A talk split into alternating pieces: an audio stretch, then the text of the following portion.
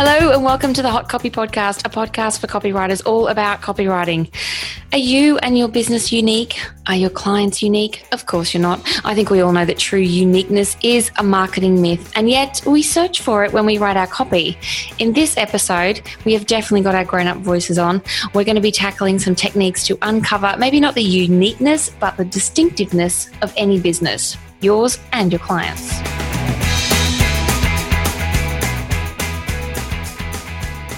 My name is Belinda Weaver. I am a copywriter. My business is Copyright Matters, and I'm the creator of the Copywriting Masterclass. With me is Kate Toon. Hello, I'm a copywriter, the founder of the Clever Copywriting School and the Recipe for SEO Success online learning hub. So we've got this little question we ask each other, and as we just laughed and commented, this is possibly the lamest question we've ever asked each other. So lame. Like, ask it and then we can laugh about it. Do you prefer to write with pen or pencil? Like, what is that question? Do you have no opinion on this? Really? Yeah, it's something I lay up at night worrying about. Pen, pencil. No, a pen, of course. Oh, no way. Oh, God, really? Yeah. I don't like being locked into the ink. What? It's still a lame question. Stop trying to make it into an issue. Yeah. All right, let's move on. Before we move on, I just want to say to our listeners, we may stop doing this inane question at the beginning of the episode. If you can think of a better idea for what we could do at the beginning of the episode, let us know. Yeah. Because I think that we're scraping the bottom of the barrel now, aren't we? That's right. It's banter, but that was pretty bad. Do you like cheese? What was your one? Do you have feet? Do you wear shoes? All right, moving on. All right, so regular listeners and followers of you, in particular Kate, will have heard your outright dismissal of the idea of uniqueness, and I actually wholeheartedly agree, because we're not unique snowflakes and neither are our businesses.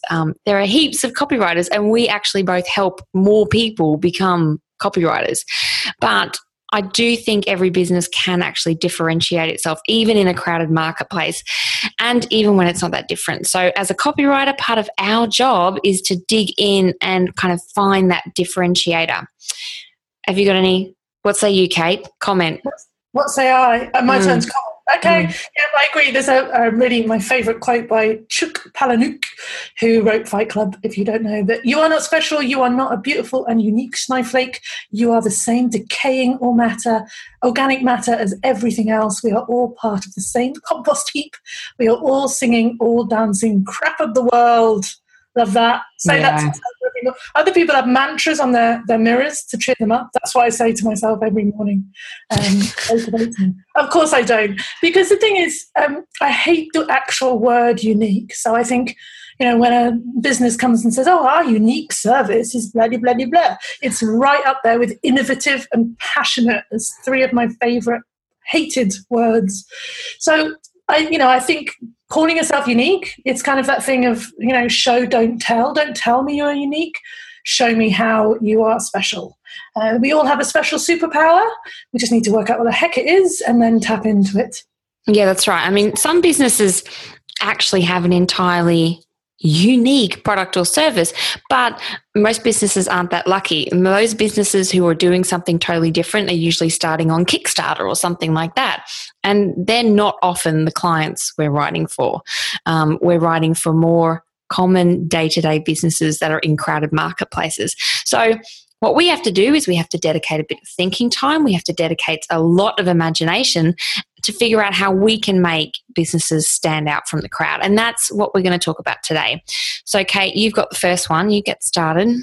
Yeah, I really like the comment that you just made there, though, like the opportunities to work with, brand new startup brands are kind of few and far between, and even a lot of startups aren't that unique.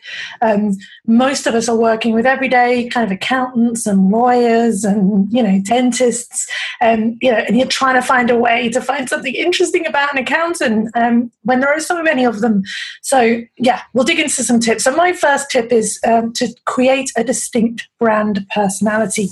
I talked about branding with Eleanor Gould in episode 50, and she gave a great quote that you are your competitive advantage.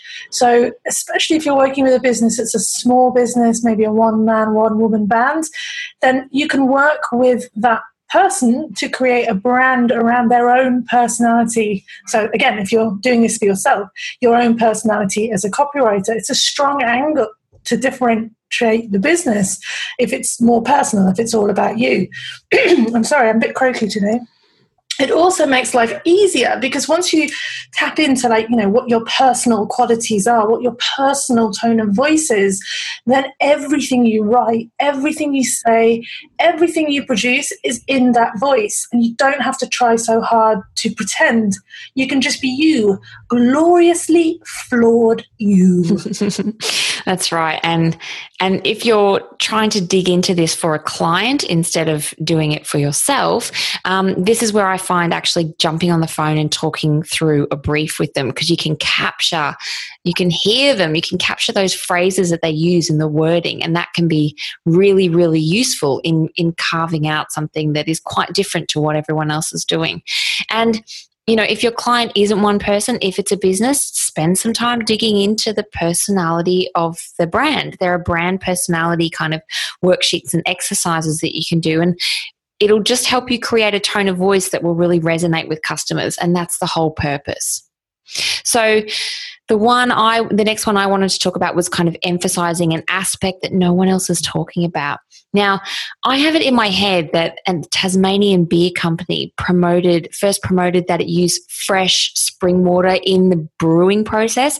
Now, apparently this wasn't unusual, and I have to say I can't actually back this up with any fact. I couldn't find any link to this kind of story online, but it illustrates my point perfectly, so I will continue. But it wasn't unusual to use fresh spring water in the beer brewing process. But the fact that this one company highlighted it as a thing they were doing, it became something special.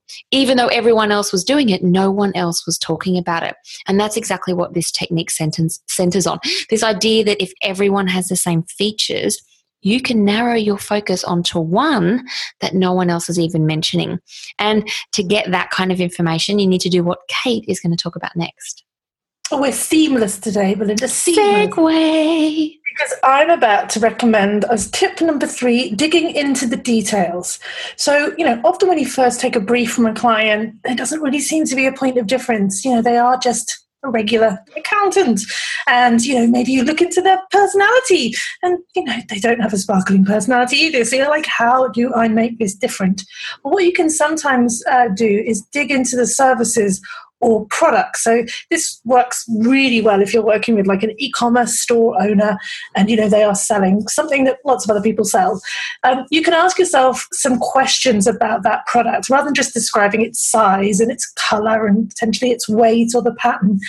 Maybe have a dig into, how does it feel? Is it particularly soft or squidgy or hard or whatever? How does it look? But, beyond the obvious, it's blue, it's square. Does it look like something? Could you draw an analogy? How does it smell? Some food products and, healthcare products have beautiful smells, so appeal to the senses. When is it available? Maybe it's only going to be available for a limited time, or it's brand new to the market. How is it packaged? Classic Marks and Spencers in the UK, their packaging is almost better than the food inside it. It's so beautiful. What's it made of? Are there any particular ingredients or parts of the product that you can talk to? Now, I remember using this with a product that I worked on that I've talked about a few times. It's the only client I've ever had, I must admit. Wovii. And Wovii was a lightweight towel.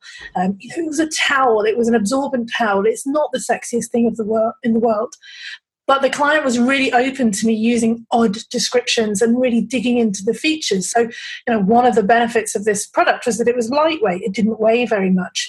So, again, I could have just said it doesn't weigh very much, which wouldn't have been much of a differentiator. But we used an odd language and an odd analogy. I said it weighed as much as a chubby hamster, which is crazy. It's silly. The lightweight towel weighs as much as a chubby hamster. Lots of people aren't going to get that, but our target audience who wanted something a bit quirky, they were going to get that, and that worked quite well. And that goes back to that brand personality, development a bit more as well. It's perfect. Yeah, and it also conjures up something in people's minds. Not everybody's mind. Maybe not everyone has held a chubby hamster. If you haven't held a chubby hamster, you are missing out on a life experience. Add it to your bucket list, but. If you can appeal to the senses or the emotions with a product, you can find some uniqueness in there. Now, with a service, it's a little bit harder, I think. You can't really appeal to the senses so much. But, you could talk about how rather than just what the service is, how is the service delivered? Is it particularly fast, affordable, easy, schmick? There's usually something in there somewhere. Yeah, and I find this usually comes out in the briefing process, especially with services. When I'm writing for services, I ask the clients to talk me through the entire delivery, like from when the client first contacts them till after it's done and dusted. And there's often one or two steps that are worth shining that spotlight on. And more often than not, the client would say, "Oh, is that unusual?" And you're like, "Oh, is that good?" Yes, we should be mentioning this. And, this is exactly what you need to do with yourself as a copywriter. Really think through how your service is delivered. And I've got the stories today, but there's another one about, it's quite a famous one with a Rolls-Royce ad that had at 60 miles an hour, the loudest noise in this new Rolls-Royce comes from the electric clock. And the story behind this is the copywriter was reading through all the product manuals for the car, no thanks, and also got to drive in the car. Yes, please. And he noticed that when the car was moving, he could hear the clock. So there's this idea of this angle, this uniqueness being revealed by being super granular. And I think the flip side of this is offering more explanation. And it sounds kind of similar, but what I mean is when you can explain more of a feature, it adds a level of transparency that no one else is offering. And this can also make a business seem more credible and reveal why a client should care. So, what I'm talking about is tell the story about how a feature came about, why the ingredient was added, how the ingredient was found, how the packaging was done. Explain the stages of how a customer and a business can work together. This is what we do in the How It Works section on most of our websites. And this kind of extra level of explanation, and hopefully maybe with a bit of storytelling in it, can really help differentiate a business as the customer, feels more empowered with this extra information. Yeah, so true. So was that tip 4 or tip 5 or 3? I've lost track. Which one? Yeah, you're up to 4. I'm up to 4. Okay. So this is kind of a quirky way of finding a differentiator or some kind of uniqueness, is to think about what pisses you off most about the particular industry. I'm going to go back to my accountant again. What is it about accountants that really get your go, or that could potentially get your customers go? What are their preconceived beliefs? What do people not like about accountants? And then flip that on its head. So, for example, is their service really slow? Or if you're dealing with an e-commerce product, do their competitors usually manufacture the product in some overseas sweatshop? So by focusing on the failures of others, whether service or product, it can really help you highlight the positive of your service or products.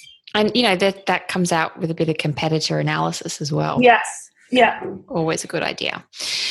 Tip number 5 we have is focus on a big benefit. I actually have a whole lesson on uncovering big benefits in my copywriting course, and we've talked about it in one of the earlier pods. So we'll dig out a link to that and put it in the show notes. But it's all about kind of getting past saving money and saving time to something people actually care about. A big benefit is something that really impacts someone's life. So maybe rather than writing about 5 small benefits, dig a bit deeper, write about a big one that will get someone's attention. And I wrote a blog about this a little while ago about a PinaClean ad I saw. And, these are cleaning wipes. And rather than focusing on the bacteria that was killed and the convenience and blah, blah, blah, this PinaClean ad talked about that as a user, as the cleaner, you'd have more time to do fun things with your family. That was the whole focus of the ad, obviously because you're not cleaning, which sounds good to me, but that really made the campaign stand out. So Focus on something bigger, a big picture benefit that none of the other products or services are even talking about. Yeah, I mean, this is something I'd love to dig into on a future episode, which is kind of the big picture, the big idea. I think a lot of copywriters have a tendency to think small. So, you know, they have a particular product and they will list out the features and maybe go as far as the benefits and maybe even push on to the advantage, which we've talked about in a previous episode. But they don't have a concept. They don't have a big idea for the whole. That's something that ad agencies do very well. They take a step back from the product and say, how could we sell this thing in? You know, so obviously PinaClean, you know, they were doing a lifestyle thing. I remember I did a campaign with Special K very many years ago. And the big idea was the burnt chop idea. That being that, you know, the idea that mums will always give themselves the burnt chop. If you know, pork chop, I'm a vegetarian, but I know what they meant by that. And it's that feeling that mums will always self-sacrifice. So the big idea for this Special K ad was that, you know, it wasn't about that the flakes were flaky or that you made you lose weight. It was about putting yourself first for once. And that big idea. I love that. Yeah, that big idea was then a real differentiator and, you know, made the whole campaign stand out, you know, and gave it so much more legs than just saying, our cereal is made from fresh organic whole wheat and is lighter and, you know, it's like, whoa, boring. Yeah. Tied it into that really emotive, big benefit, big concept. It really stood out and it felt like it was a unique product when in reality it isn't. It's like a crap cornflake. So, you know, there you go. So there you go. Next tip is number 6 is to look to your audience. We talked earlier about, you know, finding out what your personality is, what your persona is, whether it's individual or brand persona. We also, you know, talked about digging into features and benefits and also what people hate about your industry or your type of product or your type of brand. Now, to do that, you can do competitor research, as we discussed, or you can just ask your audience, look to your audience. You can ask them the question of their preconceived beliefs. Sorry about that. Beep, people, it happens, it's my Skype, I have to keep it on. But you can also look at your audience to see what's unique about them. So maybe your product isn't that unique. The kind of people who use it are. What character traits or problems draw them to your product? Dig into their client issues. So perhaps you're a massage parlor owner and you're thinking about talking about how soft your towels are, how professional your masseuses are. But, which is pretty run-of-the-mill, but instead you focus on the unique problems your customer has. Perhaps your target is a busy mum who wants relaxation but is also looking for a quiet space to escape the noise of family life. Now you can work that into your copy. So, yes, you have fluffy towels, great, but you talk more to the fact that you have a warm, quiet, relaxing environment with carefully selected soundscape to complement your therapy session. You know, does anyone else create special soundtracks for their therapy rooms? No? Well, then you've found you're unique. So it's just a case of going beyond your obvious, digging deep below the surface like a diamond miner, looking for gems. So, yeah, I think it's just, I think you have to work hard. And I think, you know, it's easy as copywriters to just list out the benefits and the features and, you know, talk about the literal. And most of our clients will be satisfied with that. But I think it makes our life as copywriters very dull. And if we push ourselves to find something truly different to talk about, it makes the job much more enjoyable. Yeah, absolutely. And, you know, as with any job, good copywriting starts with understanding your client and their clients and what it is you're writing about. And I think you just have to spend time getting to know that and using a bit of imagination as well. I agree. So regular listeners will know this is when we say goodbye. And we also read out a fantastic review of the show. And we've held on to this one for a little while. It's from Liz Cluck from Australia. And she says, look, I never thought I'd say this about a podcast, especially since I didn't actually get into podcasts till like late last year. But I actually get super excited when I get the notification on my phone when you guys release a new episode. Is that wrong? No, it's not. If it is, I don't want to be right. Thank you for filling my ears and my brain with wonderful strategies that I've actually used to launch my own copywriting business. It's so wonderful to get such great advice right when I need it most. Cheers, Laura. So Liz Cluck, Laura, thank you so much. That's a beauty. That is a beauty. And thanks to you for listening. Of course, if you like the show, leave us a 5-star rating and review on iTunes or Stitcher, and we will read it out on the show. And if we know who you are, we will link to you in all our social media awesomeness. If you've got anything to say about this episode, head to hotcopypodcast.com and leave your comments. We would love to know what you have to say. We'd also love to know, I don't know if we do really, pen or pencil. Does it matter? Does anyone care? Do you wear shoes and do you like cheese? Yeah, and give us some ideas. What do you want to know about us? What can we go talk about? Should we just get straight into the pod maybe? I don't know. Should we just shut up and get on with it? Maybe that's what we want. But yeah, let us know on Twitter, Facebook, Hot Copy Podcast. That's where we are. Thank you, Kate. This was great. Thanks, Belinda. Until next time, happy writing.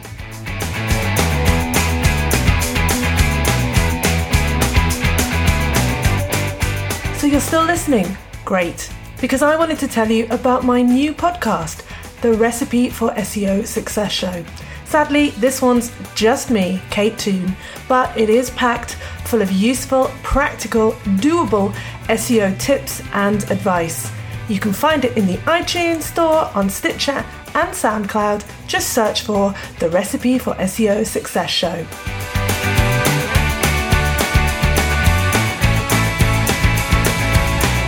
It just sounded like you just said back and crack then. I said, I've got to crack my back. Oh, back and crack. Yeah.